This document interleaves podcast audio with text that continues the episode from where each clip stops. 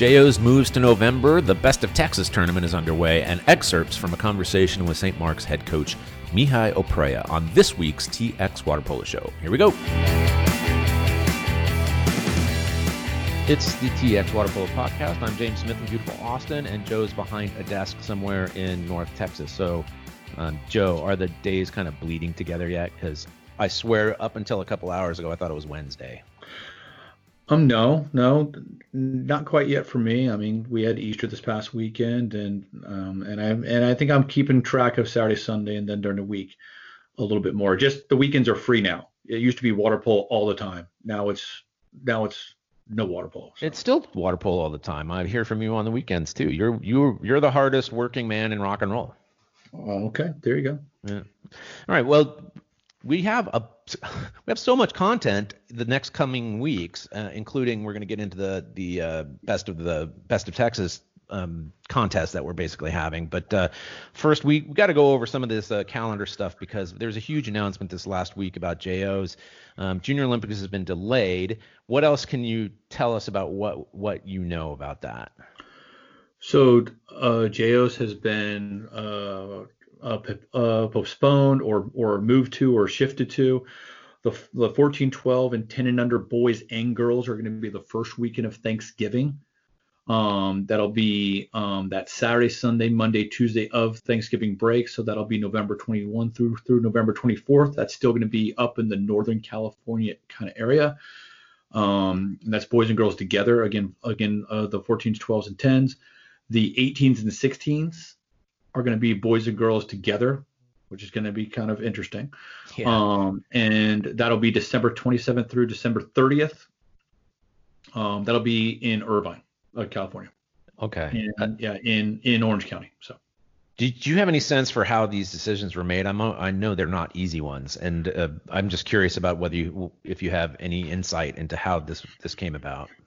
I mean, obviously, you know, um, I work I kind of work for USA Water mean, it's just it's no one really knows what's going to be happening this yeah, summer, and the and the pool availability for not just having an event, but it's also the teams that would be competing in an event. Right. So there has been talk about teams are going to be able to get back in in June, or there's going to be, or they're not going to be able to get back in until August. And we don't know right now, and we may not know for a few weeks. Yeah. And I think USA Water Polo, yeah, we we wanted to get everybody the word out as as as, as soon as possible, just so people can plan. Yeah. And it's, you know, it's, it's mean, is it ideal? Uh, of course not. I think everybody Nothing would is. love to have. I, I, think everybody would love to have the JOs at the time this year, but you know it's going to be a that would have been a lot less teams uh, like uh, and but this year now it gives everybody plenty of time to plan.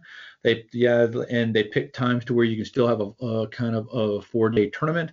Um, and I think the solution is incredible. I mean, are there going to be challenges? Of course, there's going to be challenges. It's going to be we cold. so we have, yeah. So there's everybody has to buy the team parkas. Yep, parkas. So you got to do it. And um, and but it's but it's also cold in Northern California in the mornings and evenings in August. So I mean, it's going to be a, a little chilly, sure, but I mean, this is this is going to be one of those years where no one's going to forget about their JO experience.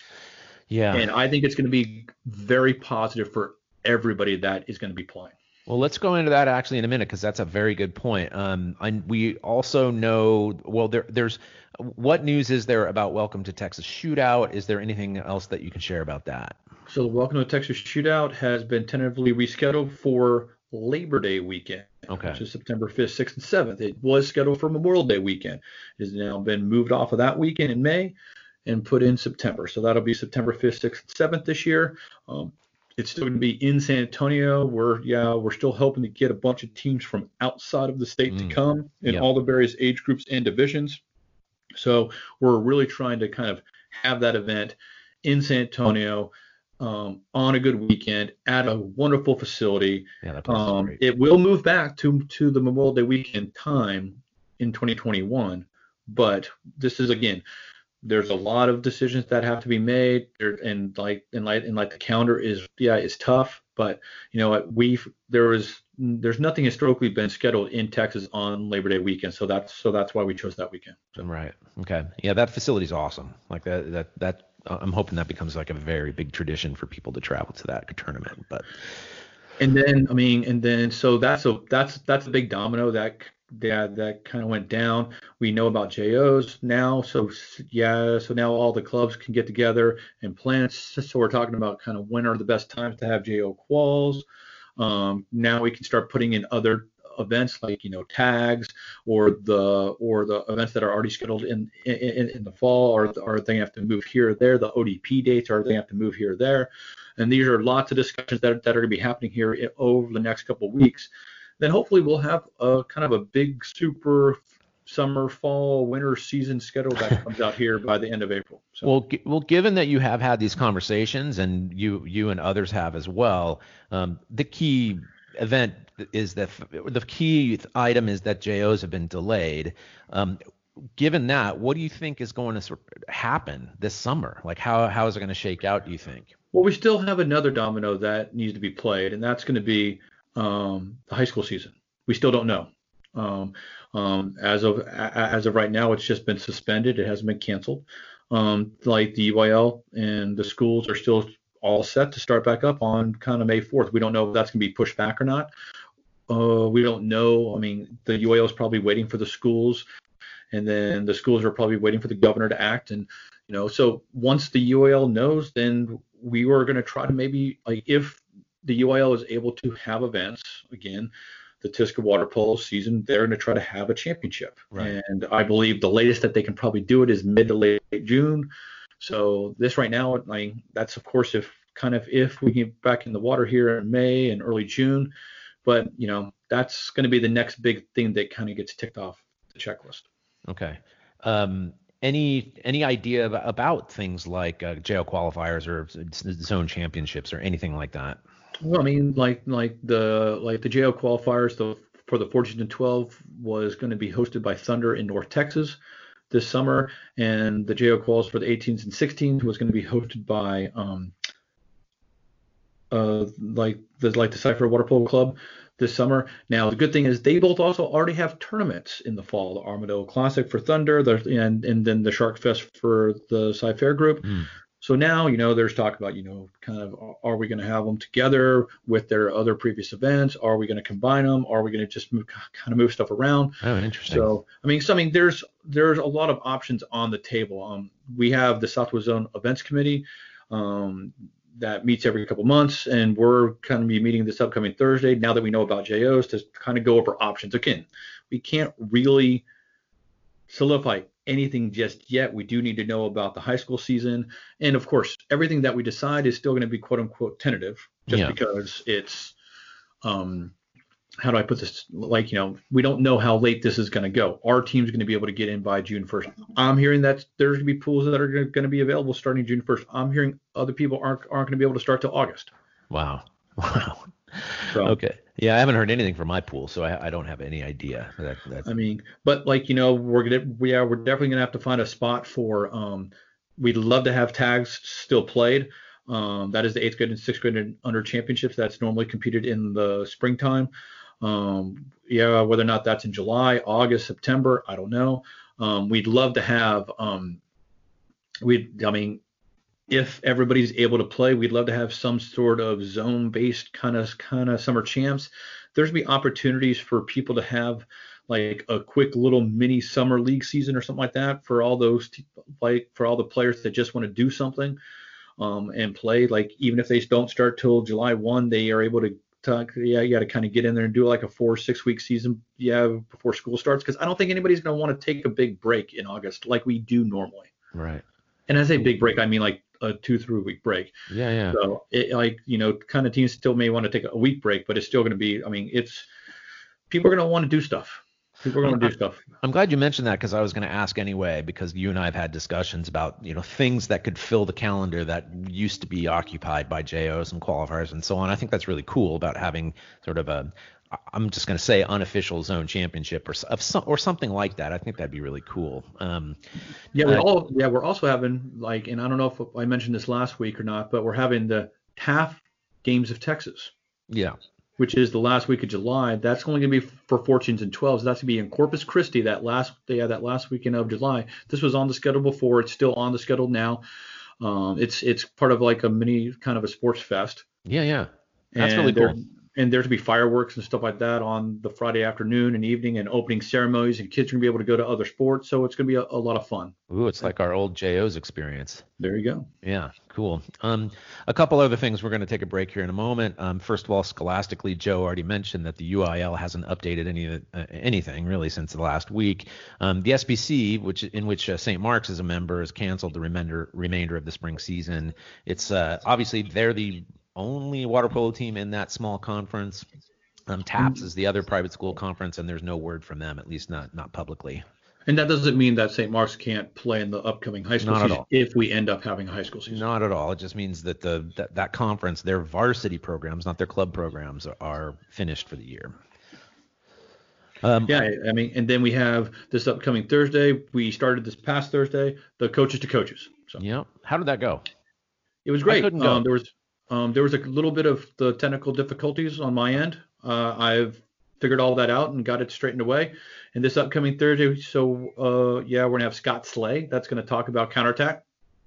Uh, and Scott's from Viper Pigeons in Foster High School, um, kind of down in Houston. And then for next week, uh, we're gonna have Brandon Dion, and he's gonna talk about starting uh, kind of a high school water polo club and kind of how that is gonna be, and how he kind of used that to help grow his swim team and kind of what he would do if he was starting a high school team for the fall of 2021. Nice. When do I get to do one? They get to listen to us on Tuesdays and Thursdays, or, oh, or the Tuesdays and Wednesdays. They gold. get to listen got, to I can spin gold, man. Like I, I, have so many good ideas. No, I'm delighted not to be part of that. That's like that is made for other people to do, and so far it seems to be quite popular. In fact, it's gotten some national attention, so this is good to know. Um, okay, time for a break, and then we'll get into the best of Texas. Right about now, you might be expecting some song and dance about a product you don't need. Well, shush, we don't advertise here, and we want to keep it that way. So we sure would appreciate your help. Show your support by going to txwaterpolo.com forward slash donate so we can keep covering the sport we love in the great state of Texas. Hi, this is Natalie Benson, and you are listening to a podcast about water polo in Texas.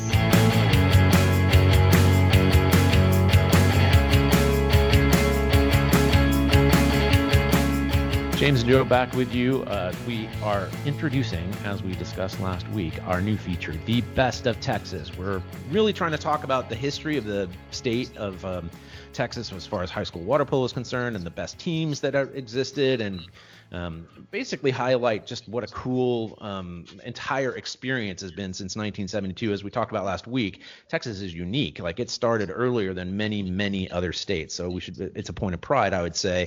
Um, so we're gonna. We've actually put together a bracket of the top 16 teams, boys and girls, and they are teams selected from throughout the decades. Um, and we're going to talk about that here in a second. But first of all, we made one small change, which was that uh, we were going to talk about the top three or five programs per decade, but that's going to get rolled into what we're going to talk about right now. And then we'll also come back later and talk about the best programs from each decade. That's we'll do that in a few weeks. Um, but before we do that, um, let's let's talk about how this was how they were selected, Joe. So you and others spoke with a bunch of coaches throughout the state and people who've been around the game for a long time to come up with this list. Is that right? Yeah, so if people want to complain, you can complain to me. That's fine. I did talk to a bunch of people, um, and I got everybody's thoughts on the different teams. Uh, we used basically like teams had to be a state champion; they couldn't be a state runner-up. Um, they had to be a state champion. We wanted to make sure that we had the representation from the 70s, 80s, 90s, 2000s, and the and the 2010s. For sure, yeah. You know, we're probably like there was a couple times when there was a couple good teams that that won back to back, but we only picked one of them mm. kind of represent that team or that program. So, I mean, is it perfect list? No. but you know, it's yeah, it's it's the list that we have. Um, there are going to be, I mean, we think it's pretty good, um, and it and it is going to be some interesting matchups along the way for sure. Right. And and if you might have any difference of opinion with this, then we'd love to have your comments about that. Maybe we're missing out on something that you know about more than than the rest of us. But this is there is no perfect uh, bracket. This is it's for entertainment and for fun, and it's a little bit of a um, statistical you know task to go through. But it's just a it's a cool way to to recognize these teams that were so good over these decades. And the way that we did the brackets were um, obviously we want to try to avoid like you know. Uh, 1985 Sterling team playing a 2001 Sterling team in the in like in the first round. So right. what we did was very unscientifically we put the oldest state champion against the newest state champion. And then we tried to kind of keep doing that throughout. Sometimes, you know, kind of we wanted to avoid like a team playing each other. And then we put them on the on the different brackets. And then then what we tried to do was in each little quadrant, we tried to to like you know if there was like the multiple Sterling teams, we didn't want you know kind of like you know two Sterling teams in one bracket. Right, playing you know, and, yeah. and then we tried to have a team from the 70s, 80s, uh, a team from you know like the late 80s and 90s, and then a team from the 2000s and 2010s in yeah kind of in each bracket. So we try to spread it around a little bit. Um, it's going to be a, a, lot of fun. So I hope that there's going to be a lot of people vote and they're going to get up there and and then I assume you're going to have some little chat function up, up and available, and people can kind of talk smack and stuff like that. It's yeah, it, it, yeah, it, yeah, it, yeah, it should be a lot of fun. So yeah, we'll put that out. So that's going to go live. Basically, it's sort of done already. I just need to make sure to test it and put it out live. It should be out later tonight or tomorrow morning. Um, so uh, so that's you know that's going to be starting Wednesday, April 15th. So. Right. Yeah. For those, it's Tuesday. That's we're recording this right now. So yeah, Wednesday. Um, and and we'll leave that open until basically next Tuesday. And if we had to extend it for some reason, we would. I would. It's a. And then we're not that big a deal. And then we're going to be doing that each week. So uh, like you know, this week is the brackets of 16. Yep. Then next week's going to be the Elite Eight. Yep. The week after that's going to be the Final Four. Then and then we'll do the like the champions and the best programs. Yeah, the last week. So. There you go. Yeah, I'm I'm excited. So let's go through some of these matchups. I'm gonna just you just chime in when you think one of these uh, matchups is of particular particular interest. Um, uh, honestly, for me, this is educational. Like I do not really know about most of these teams. Of course, since 2010, I have an idea about them, but uh, but there's ones that you know about very well. There's ones that you know about because you spoke to other coaches. So let's go through these one by one. So here we go, girls bracket, and this is in no particular order. So there's not. It's not as though this first matchup means one versus 16 or anything like that. Joe already described that. So first matchup is the Clear Creek girls from 1977 versus versus the 29 2019 Foster team? Well, obviously the 2019 Foster team that's fresh in the memory. Scott Slay had a good, uh, kind of a good group of girls, a deep group, and they were going to come back and maybe be state champions again in yeah, in 2020. But um, and the 1977 Clear Creek team, they won the first three state championships. So this is a representative team in some ways. Yeah, that's really cool. Yeah, kind of in a way. So yeah. Yeah. All right, so next one is 1999's Cypress Girls versus the 2007 uh, Sterling Girls. Like I think this is just my personal opinion. I think the 2007 Sterling team was one of the strongest teams out there.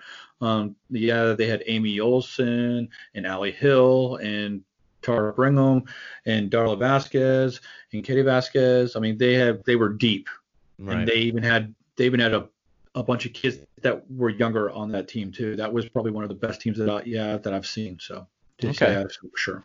It's same with the night. Well, do you know anything about the 1992 Sterling team? They're matched up with the 2006 Humble team, which makes so the 1992 Sterling team was actually the first team that Mac coached. You know, whenever he was there, and I specifically asked Mac, so you won a couple state championships there in '92 and '94. So which one was your better team? And he goes, the '92 for sure. And I think that's a and that's a team that he kind of um, inherited from Tom Landgraf, who was at Sterling kind of before that. And yeah, and, and he goes, and that team was deep and strong. Yeah, and, and then they're going against the Humble team in 2006. Um, so that's the 92 Sterling versus the 2006 Humble team, and that was the last team in Humble high school history. It was. It was. They had eight girls on that team. Eight total girls. Because what they did was they opened up another school in that school district and they kind of rezoned um, uh, coach chuck blackman who was the coach at humble was leaving humble after that year as well. So the like the new coach that came in they didn't really want to continue the program. Um, so a bunch of girls kind of yeah yeah kind of stayed at humble for a year that so there was it was a mix of a couple kind of really strong kind of kind of freshmen sophomores and a bunch of really strong seniors they went undefeated with eight girls wow. you know, yeah throughout the year that's incredible they, and and i i think they won one overtime game against sterling mm-hmm. And that was the 2007 sterling team so That's that was incredible. a so that was a that, that was a good strong team in 2006 and 2007 Very so. interesting. Yeah, I did not know about that. And I'll, and and um, uh, so well. Anyway, the that's followed by a matchup with our first team from San Antonio, Marshall, the 1987 Marshall girls versus the 2016 Southlake Carroll team. Yeah, so yeah, I mean, this is obviously the 87 Marshall girls is uh, is kind of representative of the strong teams from the San Antonio kind of area, um, and I think it was it was it was Shannon Denson that kind of played and kind of and kind of led them, um, and they had they had just lost the previous three straight uh, state championship games to Clark High School. So Marshall and Clark, both from San Antonio, played in eight straight state championship games. It's, And I know we talked about that before, but it's played, stunning. so. Yeah, So and uh, yeah, and this is the last game that they played against each other. So incredible. Um, and then the Carroll team, that was again a kind of a, a- recent team. That was a that was the first North Texas girls team that yeah that broke through them and won a state championship. Yeah, that's the that's the really important piece of news about that. That's really interesting. And um, Marshall returns for our next match as well, the 1981 team against the 2018 Guyer team.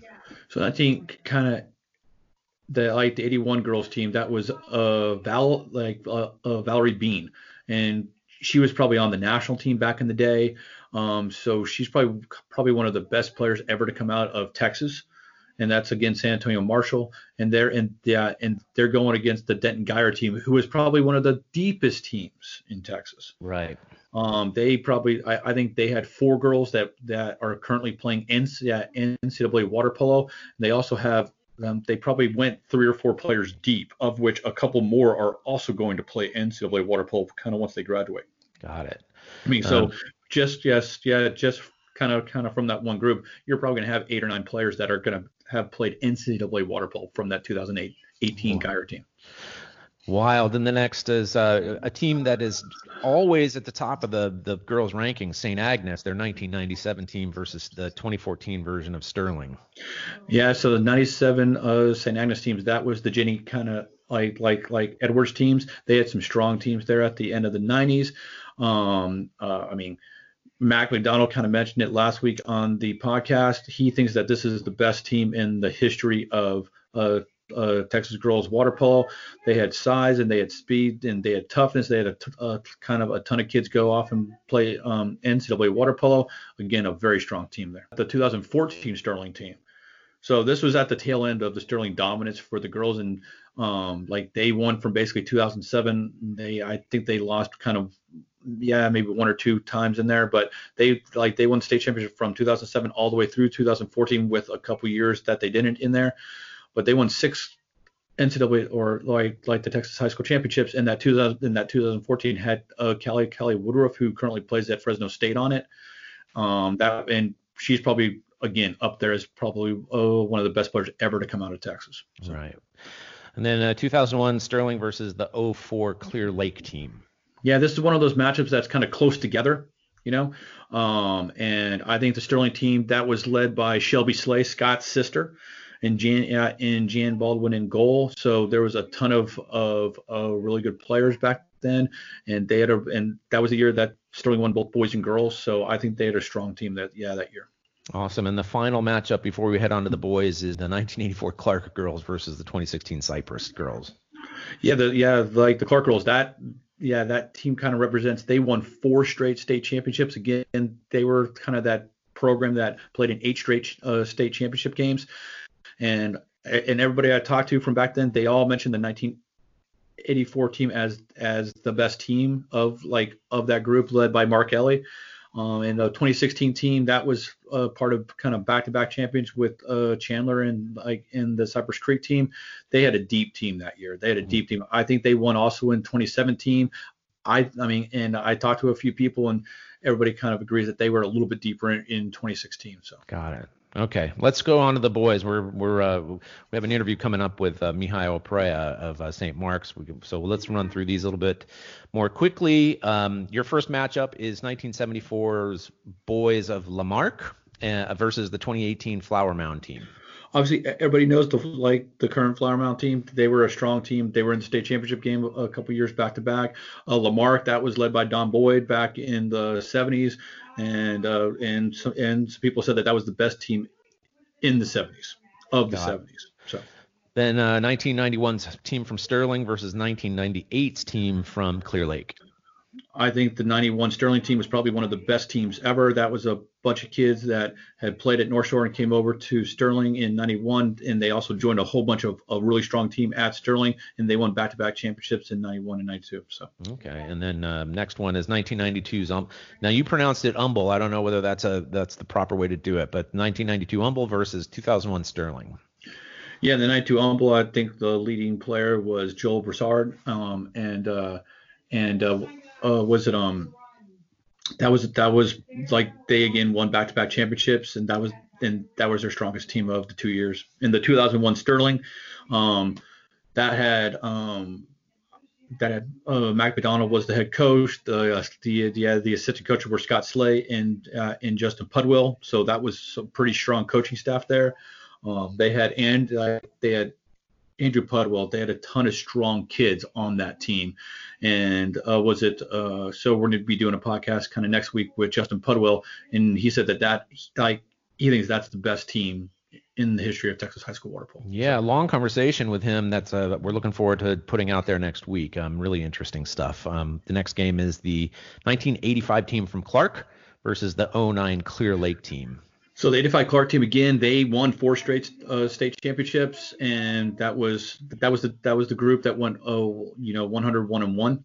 Um, and uh, I talked to a few people kind of from back then. They went undefeated in uh, in that fall of, of 85, and that was by far the strongest team. They even had a kid that got excluded in 30 seconds into the first quarter, and one of their best players, and they still won the game by about about five or six goals um, followed by 1975 St. Mark's. It's their first championship uh, before the, the, the program was uh, halted for a while versus the 2012 Strake Jesuit team, a one that I know pretty well.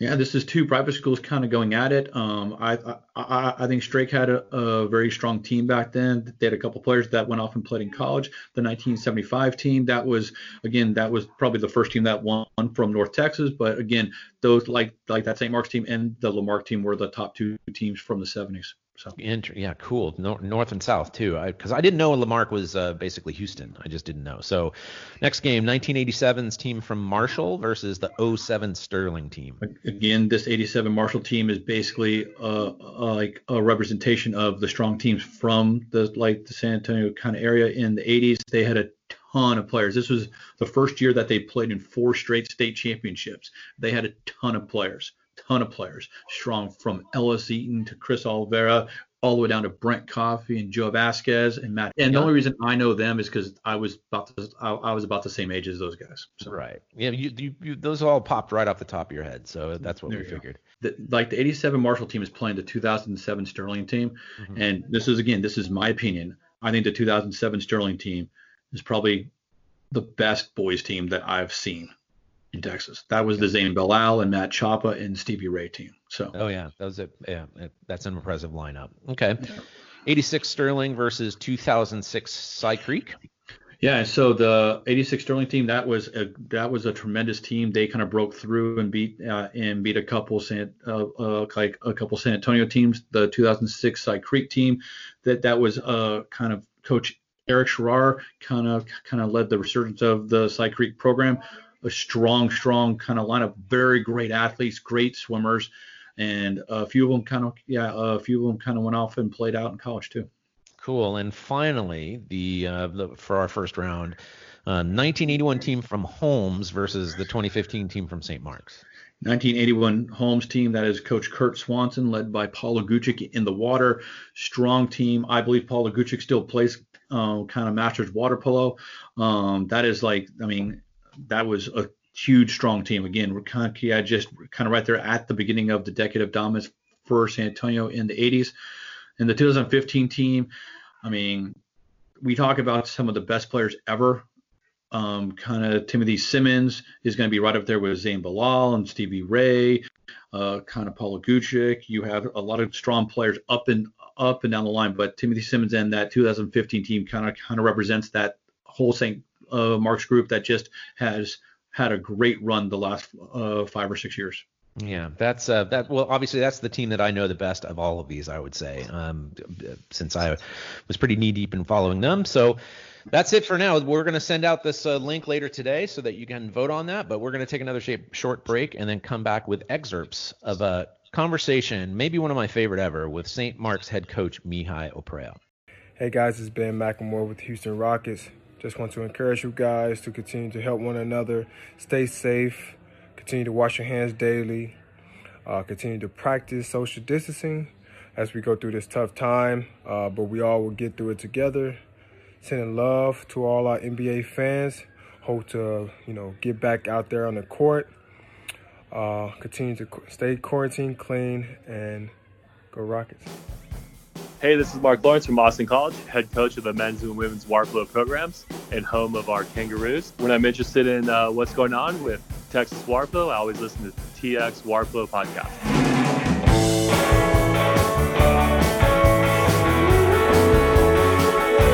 Six time state champion, several time coach of the year, and a pioneer of water polo in Dallas. It's Mihai Oprea, head coach at St. Mark's. How are you, Mihai? Hi, James. I'm doing well. Thank you very much. Good, good. This is uh, we're, we're talking um, uh, obviously in a time when we got some spare time about the history of Texas water polo, and it would be ridiculous not to get a chance to speak with you about it, um, given the success that you've had. Um, St. Mark's has been a very successful program over the years and has won several championships, as we already discussed. You did eventually end up at St. Mark's, and uh, and it wasn't necessarily for water polo when oh. you signed a contract with them and that you knew that you were going to be working there, did you have any particular aims in mind? Um, yes. So uh, I was the aquatics director at Four Seasons, and through friends, I I found out that St. Mark's was the only school in Dallas that had water polo. In 75 and 77, I think, right? Yeah, that was in the 70s. They won in 75, 77. Of course, it was a lot smaller the sure. state then, but they did win. But in the mid 80s, they dropped the program because there's no competition in Dallas. So all the all the games were in San Antonio or Houston, and the coaches got tired of traveling every weekend to play, so they dropped the program. Right. Uh, so to me, I went to the athletic director and and I expressed my, hey, look, you know, this is who I am. I would like to start it back. And he said, well, I'm not sure if we want to, but maybe we can use it to do other things here. And uh, I said, fine. And then after that, that was in 96, he called me and said, you're not going to believe it, but I have like three or four kids that would like to play polo. So I came in 96 and, and I did a season of polo voluntarily for St. Mark's and then went away and and then in '97 they called me and said, look, we have a job for you if you want, and uh, and I came in and I started uh, coaching volleyball and soccer, and then I started a rugby program, and then I started a team handball program. Uh, so, so I coach a lot of things, but of course the only thing in my mind was to start water polo again. And in 1999, I took the swim team uh, as the varsity coach of swim team, and then from there on, I started pushing water polo and and um, I built a swim team around the water polo team, which eventually in the long term was a great success right. for the swim team. Um, and uh, had to drop handball in 2009. Finally. When, well, we had to do. I had to do because the, we moved to spring, um, and handball was a spring sport. So uh, we dropped handball and and kind of um, obviously moved on like anybody else in the state, was a kind of an explosion of water polo after 2009. So I didn't realize you were involved in all the weird European sports that Americans don't understand: handball, I, water I polo. football. I, trust me, it was, it was funny try to even introduce it to people, and uh, but I, you're going to be surprised. Team handball was an immense success at St. Mark's. We we played in Junior Olympics, won the California State Championship uh, for 10 years. Wow. Uh, we hosted a Texas uh, Cup, and it was handball was amazing, and and we had some amazing kids, you know, that now they played in NFL and all that that played handball for me, and it was great. Rugby was also good. Um, judo, I had to do judo. Wow. So a lot of a lot eclectic. Of Team, team handball is so awesome, and I I admit I'm one of those who watches it, you know, essentially every four years. So I'm I'm missing out on it this summer with the delay of the Olympics. But uh, it's not only you know it's it's really fun to watch in and of itself, but it's also an incredibly useful water polo training uh, oh, method. It's, it's I think it's it's water polo on land. That's what yeah. I think of. You know, it's yeah. no question about it. It's this. I mean, obviously you can do different, you know, different techniques and different type of tactics because you're on dry land, but the the whole idea and the concept it's it's the same game. Yeah, it's so much fun. Um, so the, uh, by the end of the 90s, you weren't yet a varsity sport. I think your the, the swim team had has long been established as one of right. the good teams in the states as a varsity sport, but water polo was not until no. 2004. That's correct. Yes. Yeah. So so how did that uh, was that the plan all along? I mean, it's only makes sense that it would. Well, yeah, was that was obviously the plan, but uh, it was a uphill battle. Um, as you probably know, uh, since 98, 99, uh, there are very few programs here. It was Chris Cullen at uh, Denton and Regina Moss at uh, Richardson and Pearce and St. Mark's up here. Uh, and and obviously everybody starting from from zero.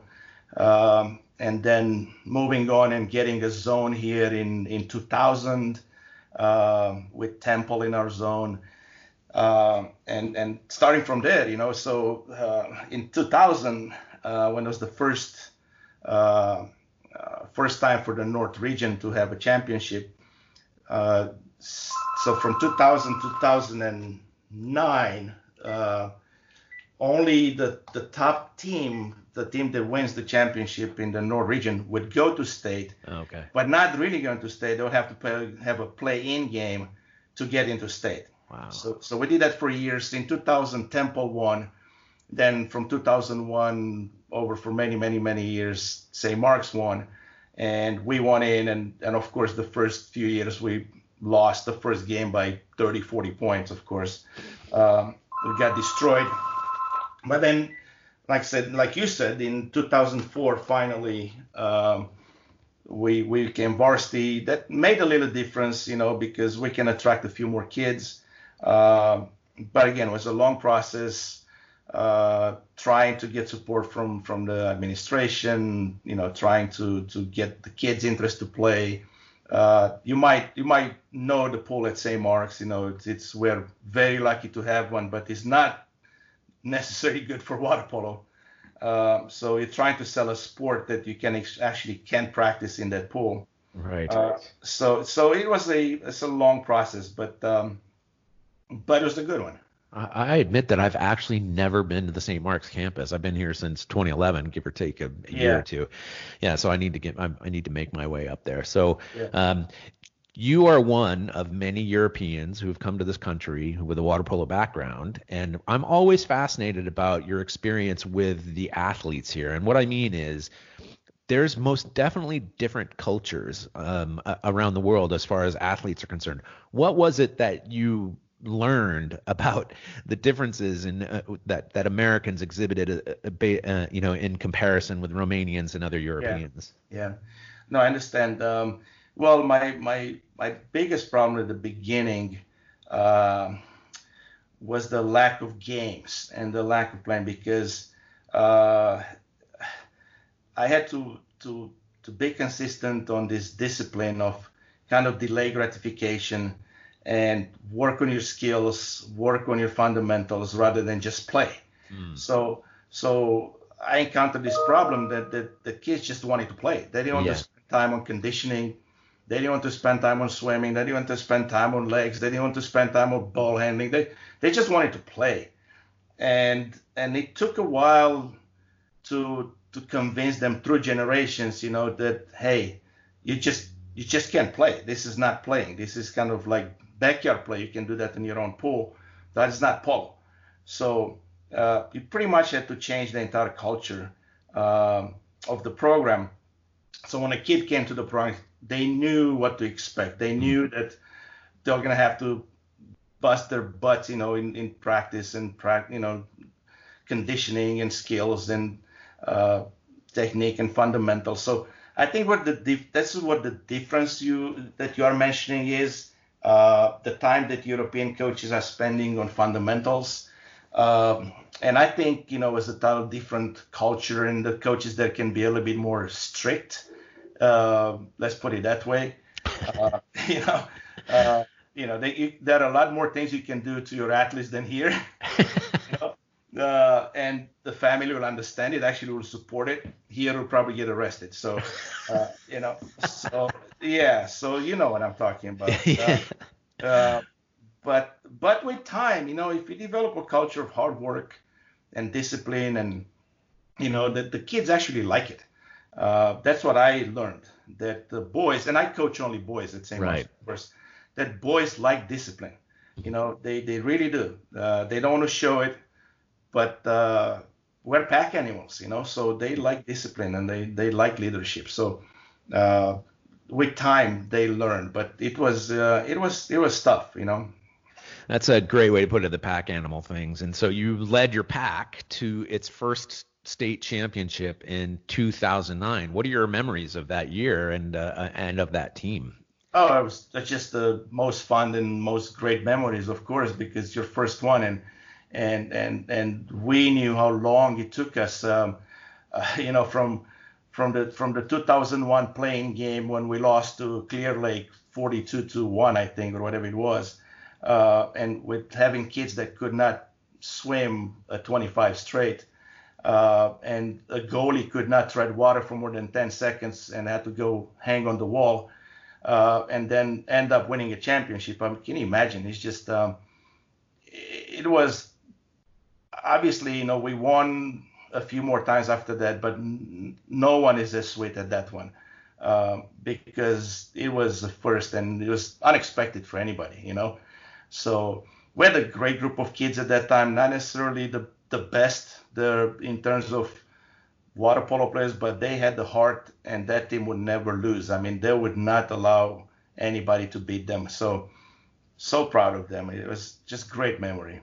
So maybe a little bit less skilled than some of your later teams, but Oh, uh, as much heart as you've ever seen, right? Absolutely. I mean, there's no question about when you talk about skill and fundamentals and swimming ability or shooting or anything, they're just like not even close to any of you know any of the teams from 2003 up. So, uh, but but again, they're a great group of guys, great leadership, uh, you know, and and this um, this attitude that uh, I'm not going to let you walk over me, and and and took the challenge and and I, it was it was amazing. Very proud of those kids.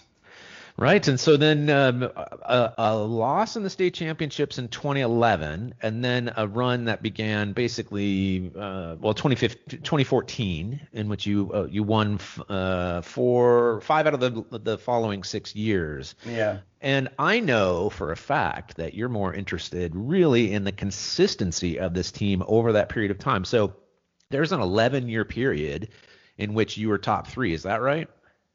Uh, that is correct. Uh, from 2009, we were we were every year in the top three. Either either win, uh, came in second once, uh, and and third, and and that every year was by losing by one goal in a semifinal. So we're very close every year. We're legit chances to win. So um, yeah, what exactly what you said. The consistency is what um, what I'm really proud of that program and, and the kids and, and everybody was part of it. My my coaching staff um, that I think is amazing. You know, with uh, Spencer Dornin and Peter Hudak and and Alex Stankovic and, and my wife with Janice Oprea throughout the years. I mean, they're just amazing, amazing coaches, and we had amazing kids. So, you know, to be to be there in the top three for for 12 years, and I think we had legit legit uh, this year would be probably in the top three. Uh, and and looking at the rosters and, and teams probably next year too. So that's that's a great run. So I'm really proud of that. There's nothing more fun than speculating about who, and we're assuming that there will not be a state championship this year. That we might be wrong about that, but um, but the, that's one of the most fun speculations is whether it's St. Mark's, whether it's Guyer, whether it's Foster, somebody else. The, oh. Who knows? But the, oh. the it's a it's a cool water cooler talk, as they say. Absolutely. I mean, all these teams, you know, know, Guyer is an exceptional team with Cameron and and and Chris Cullen as a coach, and uh, obviously they have a unbelievable chance to win this year. Same thing with Foster and Scott, and uh, maybe other teams did, but we do too. We always said, you know, we we do have a chance, and again, if we're if we would not win, I I'm almost sure we'd be in the top three. So.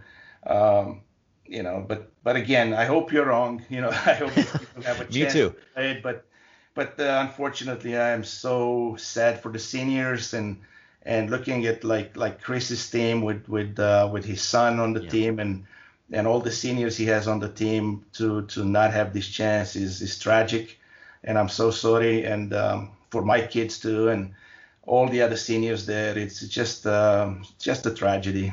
Uh, but you know, it's not much we can do about no, it. No, not really. Um, here, let's get into some some controversial questions. My uh, my selection when Joe and I come to the end of the best team that I've ever seen is your 2015 team that uh, Tim Simmons was the the captain of, right. and uh, that that shouldn't be a, a, surprise. But I've only been here since 2010, 2011. Yeah. Um, I'm I will ask if you have a favorite or the best of your teams, but you don't. I, I wonder whether you want to answer that. But if you don't want to answer that, yeah. Do you recall a team that you observed not, you know, not St. Mark's that was the most impressive over the course of your career? Well, uh, you're right. I, I mean, I I'm proud of, of of all the teams, and and and we know we look better sometimes than other times, but but I think each team that won was an amazing team, and and um, but you're right. I, I mean, other teams that that I liked throughout the career, my career here, uh, you know, obviously Clear Lake, um, uh, were were kind of like the top when when we started with Tom Landgraf there. Um, you know, Sterling with Mac and then Scott. Uh, there's some things from San Antonio. Um, I, I, can't remember now exactly the name, but uh, just or or the kid, and I'm sorry about it because this is one of the best kids I've seen uh, on a San Antonio team. I, re, I remember, can't remember exactly the year, but uh, but um, Strake Jesuit had an amazing team, and everybody thought they were going to win. And we had this team from San Antonio. I can't remember the the name of the kid or the but I think he scored nine goals in that game and and, and took stir, uh, Strake Jesuit out. Um, and that was that was amazing to see. Uh, so so there's some some some teams out there that that I enjoyed you know side cricket some sometimes the couple of years. Um, so so definitely lots of good teams lots of good players individual players. Um, I, I haven't I haven't seen a team yet that would have seven people in the water that are amazing, you know. So, uh, but but again, there are two or three, you know, that they're like just amazing players, and and these guys obviously end up playing college and Division One college, and there are a bunch of them from Houston. Uh, there are a few from from Dallas, of course. Right. So uh, it's very it's it's hard. It, it's hard. I really have to to start thinking really hard about this and kind of put it on the paper and, and look and try to to scratch my memory to to be you know really um, fair in in saying which team I think is the best. That's all right. We put you on the spot uh, for a reason, and the, again, we can talk to you offline about whether uh, you know there's something that stands out. So, right, um, right we want to wrap up here because we've taken a bunch of your time. But the news is you're leaving Texas and going back to Romania. And um, so uh, as you're leaving, there's a couple things that come to mind. One is that uh, I don't think I've ever heard you speak about the UIL decision, which has a, which is detrimental to St. Mark's, which has had such success. What have you been thinking about that entire thing? Uh, well, I I always supported it, uh, and the reason I supported it is because I believe it's the right thing for the sport, and I think the sport itself is bigger than St. Mark's. It's bigger than than any coach uh, because that's the future of the sport. So uh, even though I didn't actively participate in meetings and all that, but I always supported. I always supported with Chris Cullen, with Joe, and anybody else. Um, I, I knew it would be bad for us, and and and we are we're working on on on figure out ways for St. Mark's because evidently it wipes us off from from from uh, playing in a state. Right. Uh, so that's probably one of the worst things can happen to St. Mark's, but one of the obviously the best things can happen for the sport. So so I, I had to be fair. Um, and I love the sport and I love the kids and and uh, we need to to do what's best for the sport, you know. And and uh, again, unfortunately for St. Mark's, is the best for the sport. Well, can you tell us anything, and maybe you can, maybe you can't, about whether the SPC, which is the conference in which St. Mark's typically competes for the rest of its sports, it's a small um, a small conference within the state, but still has some very pretty powerful members. Has there been any effort amongst them or or the or, or, any other conference to create its own sort of league or championship with water polo? Uh, yes, we. I I know, you know, like like Joe and Chris Cullen and and myself, we tried. We got Greenhill to play for a while. Uh, we had the Cistercian play for a while. Um, we are obviously now with the, the administration at St. Mark's, we're trying to help and, and, and kind of put a little bit of pressure on, on other teams from SPC and TAPPS uh, to try to start a program, uh, putting some pressure on Greenhill right now. Uh, you know what I mean? Pressure, just trying to try to convince them that it's a good sport to, to, to do. So, right. Um, so obviously this is the only future for St. Mark's uh, would be a, a, private state championship. You know, we tried, uh, Joe Linehan worked really hard in the past. We had a couple of those, but only three, four teams. Uh, so we need to grow that. Um, we need to to try to recruit more SPC teams, TAPPS teams. Uh, so so a team like St. Mark's will continue to have a future in the sport. So uh, because there'll be a shame uh, to see that sport going or, or diminishing in any way uh, at that school.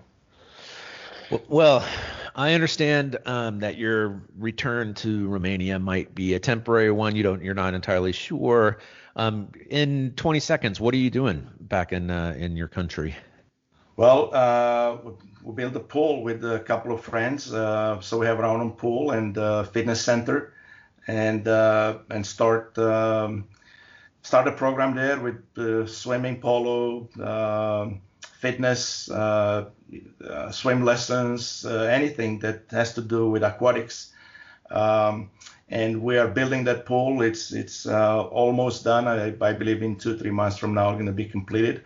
but like you said, it's nobody can look in the future and, and be sure how it works. So at this point is is temporary. So kind of uh, work uh, out of the country abroad and uh, see how it works. And um, never know. I mean, it might be something that I don't want to do. Maybe I just want to be here. So, uh, but maybe something that would work. So at this time it's kind of in the air, but but um, I you know yes I have to to change gear and um, and and start working on uh, on that on that project now for for me.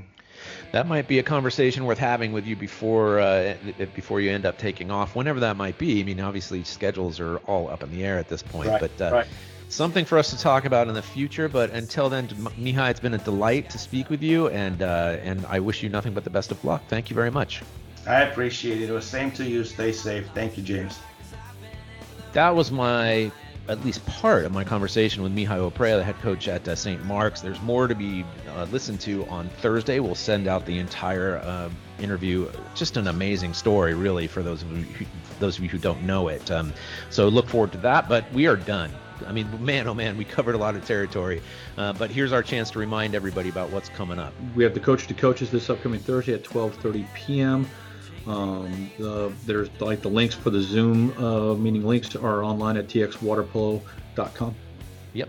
And then next week, um, we're gonna do something similar that we're doing with me this week with Justin Pudwill.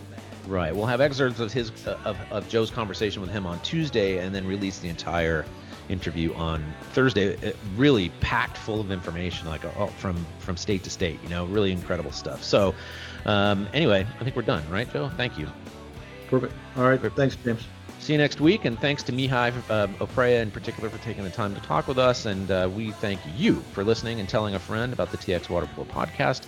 Find us on txwaterpolo.com, uh, especially since we're going to push out this uh, this poll very soon that we need your input. Um, and you can find us uh, our, our, the podcast, our social media, leave comments. Make make sure to leave comments because we want to know about these teams that we may have missed out on, um, and also give to the cause and generally stay up to date with what's going on. But until next week, so long from Austin.